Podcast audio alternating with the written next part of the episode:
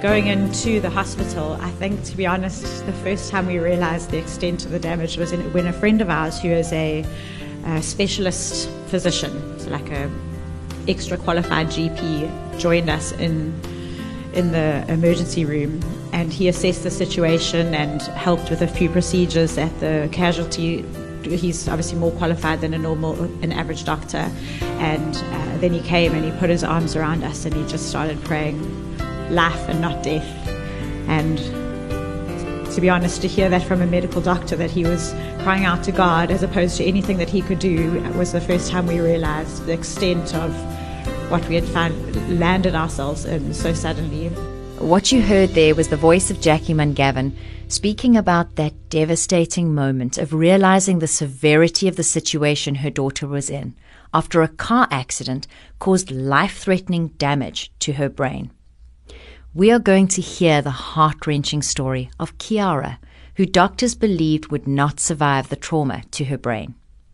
Thank you for joining us for Focus on the Family.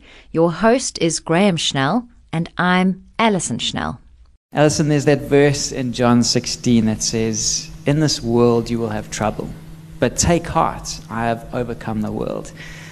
I don't think anyone, if they're honest, likes the first part of that verse. It's a promise that we will face trials, and we all do. But how we respond to them is important. Uh, it's the mindset, the worldview that we hold in the midst of trials. Uh, it's something of a declaration of our faith and of who God is. Yeah.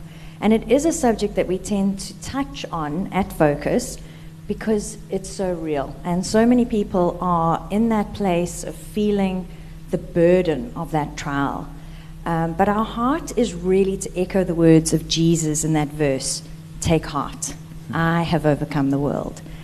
And here to speak to us on this topic is Jaci Mun-Gavin. Jaci's an author, speaker, blogger, and the mother of seven children, and she's also the wife of a pastor. Jaci, welcome to Focus on the Family. Thank you. Thank you so much for having me. It's great to have you, Jaci. And we've had you on the program before, speaking into parenting. Uh, you have a wealth of knowledge in that area and a, a whole lot of experience with seven kids. Uh, but today we want to talk about this issue of facing trials uh, because a little over a year ago, uh, your family went through a major trial. And because you're a writer, you're a blogger, and because I think you live your life authentically. Uh, you, you live out your faith very authentically. You shared some of that experience through social media, and you gained quite an incredible following. Some of those posts reaching over 100,000 views. Uh, but let's start at the beginning. It was Christmas Eve 2018. Just take us back to that day. Sure. So, my husband had gone with six of our children to church, to our Christmas Eve service, and I was following behind uh, with Kiara. I was preparing to preach, so he gave me a few minutes home alone, uh, just with Kiara to look after me. and as I was turning into our church property, I was cross, had to cross over oncoming traffic, and there I passed in front of a car, but I didn't realize that there was a motorbike busy overtaking on the wrong side of the road, and he was diagonally behind the car, so I wasn't able to see him, and obviously going a lot faster than it. And so as I crossed the second lane, he hits into our passenger door, which uh, hit Kiara. Our whole car jumped, windows smashed and I thought that that was all that had happened. And I turned to Kiara and I said, Oh my goodness, how was that? And with that, she uh, fell onto my lap, and I realized that she was bleeding from the head and, uh, and not conscious. So we took her off to the, the ambulances arrived. We went, and what had ended up happening is possibly the handlebar had gone into a place in her skull in the front left of her skull and had fractured her skull, and parts of the little bones had gone into her brain, and so she had to have surgery to have those bits removed and um, reconstructed and put back with a plate. We weren't sure what the damage was at that stage. He thought that it was a localized injury, but unfortunately, during the night on, on Christmas night, her brain swelled uncontrollably, and they realized that what was thought to be a localized injury was actually a global brain injury. The actual, it, it's not just hemorrhaging in the brain, the actual brain tissue is swelling. And um, we got a call first thing Christmas morning to say that they needed to rush her in because her brain had swollen uncontrollably. What happens is when your brain pressure is too high, you can't get fresh blood with oxygen into your brain. And so they wanted to do an emergency, almost a Hail Mary type of surgery where they remove half your skull. And place it into your abdomen to try and keep it alive. And the idea is that that would release brain, release the pressure on your brain. Um, it's the highest intervention that they can do medically, and they tend not to do it because it's got about a 5% chance. Uh, and with her, unfortunately, it actually didn't work. It didn't reduce her brain pressure at all. Sure. And her brain pressure continued to rise throughout Christmas. What, what were your initial thoughts and feelings? Maybe right away when the accident happened and you realized she was bleeding and needed help. And then, even again later, when you were receiving news that this was even worse than initially anticipated.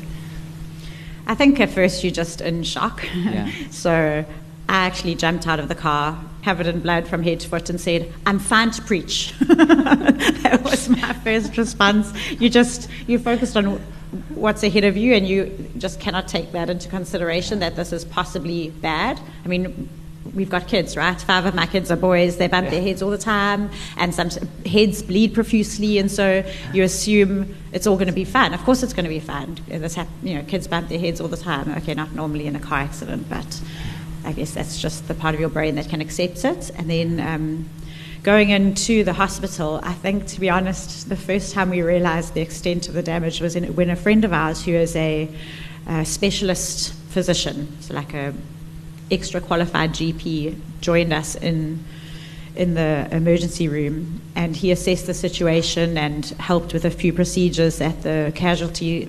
He's obviously more qualified than a normal, an average doctor, and uh, then he came and he put his arms around us and he just started praying, life and not death. And to be honest, to hear that from a medical doctor that he was crying out to God as opposed to anything that he could do was the first time we realized the extent of what we had found landed ourselves in so suddenly. Yeah, yeah. Sure. Jaci, on the 27th of December, so this is now just three days after the accident, you wrote these words, and I think, sure, these are some of the most powerful words I've read from your blog. You said, I'm 100% sure that the outcome is already guaranteed. I don't know what it is yet but it is guaranteed to be His plan. I know this because she is so hedged in and encircled with prayer that the only one who can get to her is God. Nothing is being stolen from us. God is good, and He has a good outcome. There is no bad outcome. Either she goes to be with Jesus, or she remains where I can kiss her feet and touch her skin and read her favorite books to her, or she dances again on stage and she gets straight A's for school. And sure, it's hard for me to read that, and I can see that it's hard for you to even hear your words spoken again.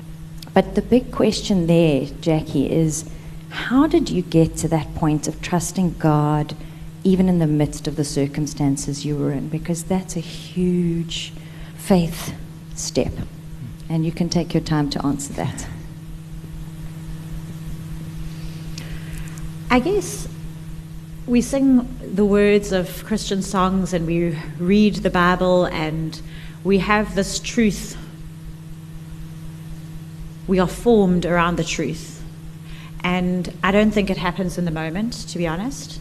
I think it depends on whether that truth has been allowed to form you. Yeah. And so it wasn't a sudden decision, all right, we're in the hardest battle of our lives it looks like we're losing our firstborn daughter. Uh, I know it seems silly, but it feels like to understand the magnitude of it, Kiara is just perfect in every way. She is just the most delightful child in the world. I think in some ways, I remember reasoning to myself, I never knew what kind of man would ever deserve Kiara as a bride. And so maybe this is God's solution that Jesus will be her only groom. And so you think these crazy things, but it's about being formed around His Word in the good times and in the boring times and in the daily monotonous, just forming around His words. Because uh, one of my boys, his cricket coach, always says, practice makes permanent. We think practice makes perfect, but it doesn't unless it's perfect practice. And he always says it's practice makes permanence. And as you as something becomes habit, as something becomes something that you're formed around, then in the unexpected moments, that's what comes out. And we realized that actually we deeply, deeply believed that God was good, that He was able, that He could intervene at any time, and that we did not always understand His goodness.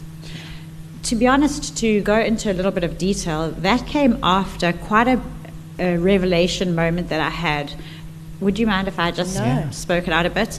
So, on Boxing Day, uh, uh, so this is afterwards, her, her brain pressure just wasn't coming down. So she had now gone nearly 70 hours without sufficient oxygen. The surgeon at that point said, Listen, I'm, there's no chance of brain function, but it is still my job to try and preserve her brain health, her, bra- her brain stem. In other words, that she would be able to breathe on her own. That's what, that was his win, was aiming for her to be able to be a breathing person as opposed to a thinking person. Um, once you've had a child in that situation, you don't use the word vegetative anymore, although the doctors do. Um, and I had this moment sitting in ICU. ICU is a really difficult place because everywhere around you is just death. Like there's people discussing whether or not to let their child go through life-saving surgery or whether to die. There's mourners gathering around a bed. There's patients moaning through the night. It's just it's like you're on the edge of death. It's an awful place to be. And I was sitting there and I pulled the curtain around so that I could only see Kiara and I couldn't see the nurse that was watching her breathe. And I just had a moment with God and I said, God, how can you bear it? Like, I know you've watched your son suffer, but I also know that I'm your child and you're watching me suffer in the same way that I'm watching Kiara suffer. How can you bear it? Mm. And um, I just started reading the Bible. Goodness, the Bible really became a rock that I never knew was quite as solid as it turned out to be. There was a scripture that came to me in Romans 8 from verse 18. It said, I'm convinced that any suffering we endure is less than nothing compared to the magnitude of glory that is about to be unveiled within us. The entire universe is standing on tiptoe, yearning to see the unveiling of God's glorious sons and daughters. For against its will, the universe itself has had to endure the empty futility resulting from the consequences of human sin. But now, with eager expectation, all creation longs for freedom from its slavery to decay and to experience with us the wonderful freedom coming to God's children. To this day, we're aware of the universal agony and groaning of creation as if it were in contractions of labor for childbirth. And it's not just creation. Us, even as Christians who have already experienced the first fruits of the Spirit, also inwardly groan as we passionately long to experience our full status as God's sons and daughters, including our physical bodies being transformed. This is the hope of our salvation, but hope means that we must trust and wait for what is still unseen. Why would we need to hope if we already have it? And I remember during this moment, as I was reading the scripture, that God explained to me that He was not blind to the future because He had full vision. Things looked different to him. And as I was looking, I mean, I look looking at my daughter, and she's got a bandage around her head that has no bone written on it and a permanent marker. And there's just nothing, nothing hopeful and beautiful and nothing heavenly about what I'm looking at. And yet, as I'm looking at her, i am starting to realize that. I don't know if you remember those 3D posters that we used to have. So, not these days, we have these really cool movies, and you can kind of see them if you don't put on the red and green glasses. You can sort of see the picture. But back in the olden days, we had posters that if you looked at the poster, it was just a blur of colors. It was a, a mush. It looked like some kind of I don't know what the right artist would be, uh, but it, where, where, it's just a mush of colors. And, but if you look through the colors and you find a focal point in the distance, then that very mess forms the picture. You start to see maybe an Eiffel Tower in the distance. And as it's in the far distance, you can see, okay, when I focus there, the picture start, the mess starts to make the picture. And that's what started to happen right for me then, in that moment. I'm looking through it and I can see Kiara perfectly well in heaven. And I can see that it's going to happen. And I don't know whether it's going to happen now, in the next few days, or whether it's going to happen in 70 or 80 years, which would be my preference. But either way, the perfection is coming, and this mess is what's forming it. And so I guess my vision got healed. We talk about 2020 vision, but in that moment it was like infinity, infinity vision to realize God has hope because He's seen the end. And if we can see the end, it's not the mess makes the picture. Yeah. So it's a combination, really, as you said, of not a moment, a, Yes. a lifestyle Yes. of trusting in God and being surrounded by His Word, His promises, but also, I mean, something of that moment gave you the ability to, to have that vision. Absolutely. And I think it's those moments being your norm. Yeah. Being a regular occurrence. So that wasn't the first time God spoke to me on Christmas Eve when Kiara was in her first surgery, um, again on Christmas Day, again on Boxing Day. And I assure you, it's not my norm every time I read the Bible for it to be life giving revelation, and yet it's my norm to know where to go for life giving revelation because you go regularly. Yeah. And some days you just read and it's good old Leviticus, and what can you do? And other days, Leviticus itself is feeding you life. And Yeah. so it's about, it's about the combination, as you say. Yeah. Well, this is focused on the family, so I, I want to ask the question about how you navigated your marriage through this season. And I know we, you know we've covered really the first few days, but this was a, a long journey. At one point, you wrote, "My husband and I are passing ships, promising with the squeeze of the hand that we'll find each other again soon." Uh, what were some of the things you did to keep investing, however small, in your marriage through this very difficult time? I think it's the, the similar answer again. It's about what you've built in as well as about the, how you handle the moments. And so it is very comforting in a time like that, that for both my husband and for me as his wife, as well as our kids, there is family routine. When you have routine, then when it's broken, it's actually not as difficult mm. because you all know what is the safe rhythms that we'll come back to, which is incredibly helpful. And then it's about, which is not easy in the moment, because there's times in all of our families where one person takes priority, and that per- it's all about they've got an exam today, or they've got a big uh, business meeting coming up, or they've got a big cricket match at school, and the whole family turns and focuses on that one person, and that's really important. But when that's prolonged uh, for day after day and week after week, it does become very difficult. Um, so as far as marriage co- is concerned, we I think we kept quite short accounts in terms of if there was something that one of us had said to the doctor or something one of us had uh, posted online without mentioning to the other, we would speak to each other about it. But at the same hand, there was a difference in terms of sensitivity that we've never experienced in marriage before, in terms of understanding that the other person was completely and utterly raw. We tend to be quite robust with each other, which I don't think is wrong in marriage as you know each other well. But on the same hand, we sometimes all wish we were treated a little bit more gently than how we think it's okay to treat each other. And so I think that we really learned in those days to speak with utter sensitivity, knowing that we were both completely and utterly broken. Because you were feeling it pieces. yourself, so you Exactly. could put that onto your spouse. Something that was interesting in that time, which you may not know to ask, is we responded completely differently in trauma. Uh, what Richard needed to get him through, to me, looked actually callous and ludicrous. And I think vice versa, like there was things that I needed that he just could not understand. And it was interesting because we both knew this person is definitely needing this. They can't be callous. There's no possibility that they're responding like this because they don't care. But yet they're responding like this. What were And some of those things? For example, Richard needed to be around his friends. He needed to be sitting in, in the coffee shop at the hospital as opposed to next to Kiara's bed. He needed to have his friends around and um, have dinner with them. And to me, that looked like a party. and it looked like not okay, you know? And I needed to be with my daughter and um, be in, in the Word of God. He responded very differently. He was completely okay for his friends to be praying and his friends to be, which I was okay as well. I mean, my friends prayed a lot more than I did, to be honest. Um, but it was just interesting how he responded differently. And I would go with him for dinner at a restaurant when we don't know if our daughter's going to make it through the night. And he would come and sit when he didn't want to see her in that situation, and he w- was less strong without that support of his friends around him, and so we would compromise.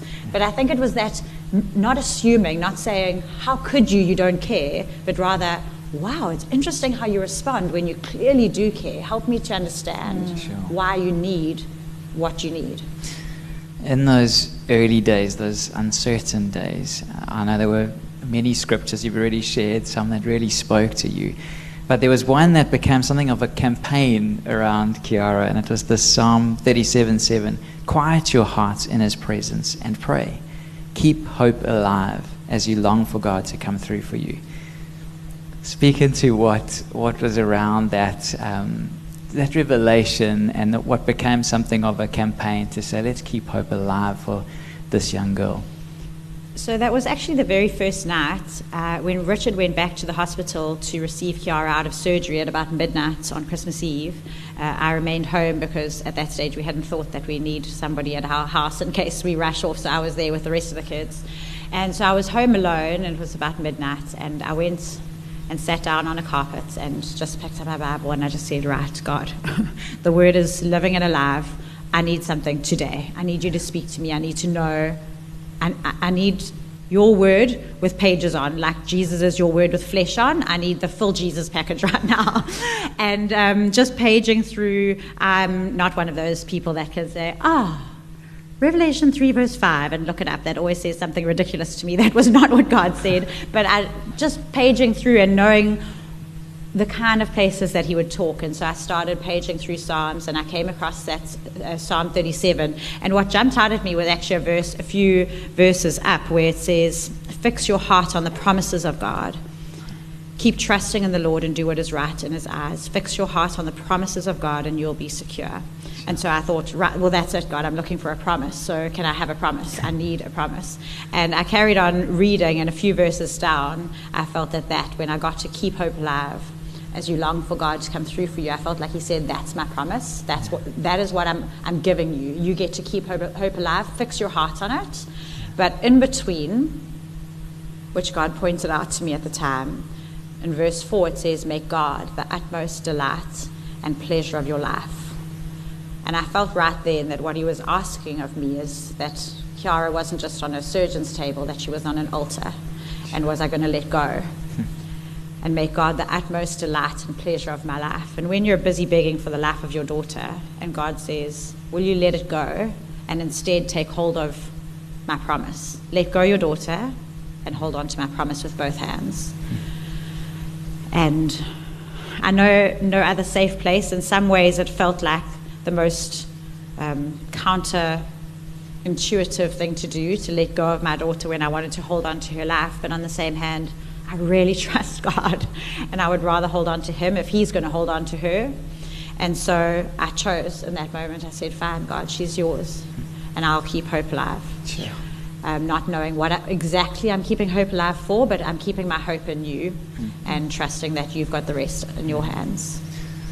Well, that I think is a, an amazing place, a, a, a quite an emotional place, but an amazing place to end, because really that's our heart, even in, in wanting to share this story, is that God was asking you to keep hope alive, but the hope was in Him, Yeah. not necessarily in what your expectations were. Yes. Uh, and I think that's a message for us all. It's not an easy message, uh, but it is a good message because He is a good God. And uh, but there's so much more of your story that we want to hear. And so would you stick with us, and we'll keep going, and we'll hear that next time. Perfect. Thank you. Thank you so much, Jaci. It's been great chatting to you today. Thank you. I was honestly moved to tears so many times as Jaci shared Kiara's story with us. It's very difficult for a parent to grasp the idea of surrendering all to God in an act of faith when the life of a child is at stake.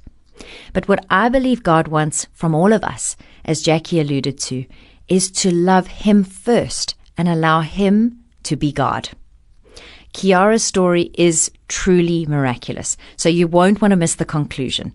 Please be sure to tune in tomorrow for that. Our resource offering today is a novel authored by Jaci called Finding Home.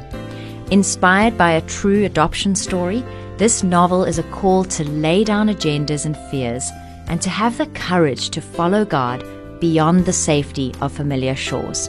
It will challenge you, inspire you, and leave you hungry for the more that God has for you. You can order your copy online at safamily.co.za or give us a call on 031 716 3300. Thank you for listening in to Focus on the Family today. I'm Alison Schnell, inviting you back next time for the second part of our program with Jaci Mun-Gavin, when we'll once again help you and your family thrive in Christ.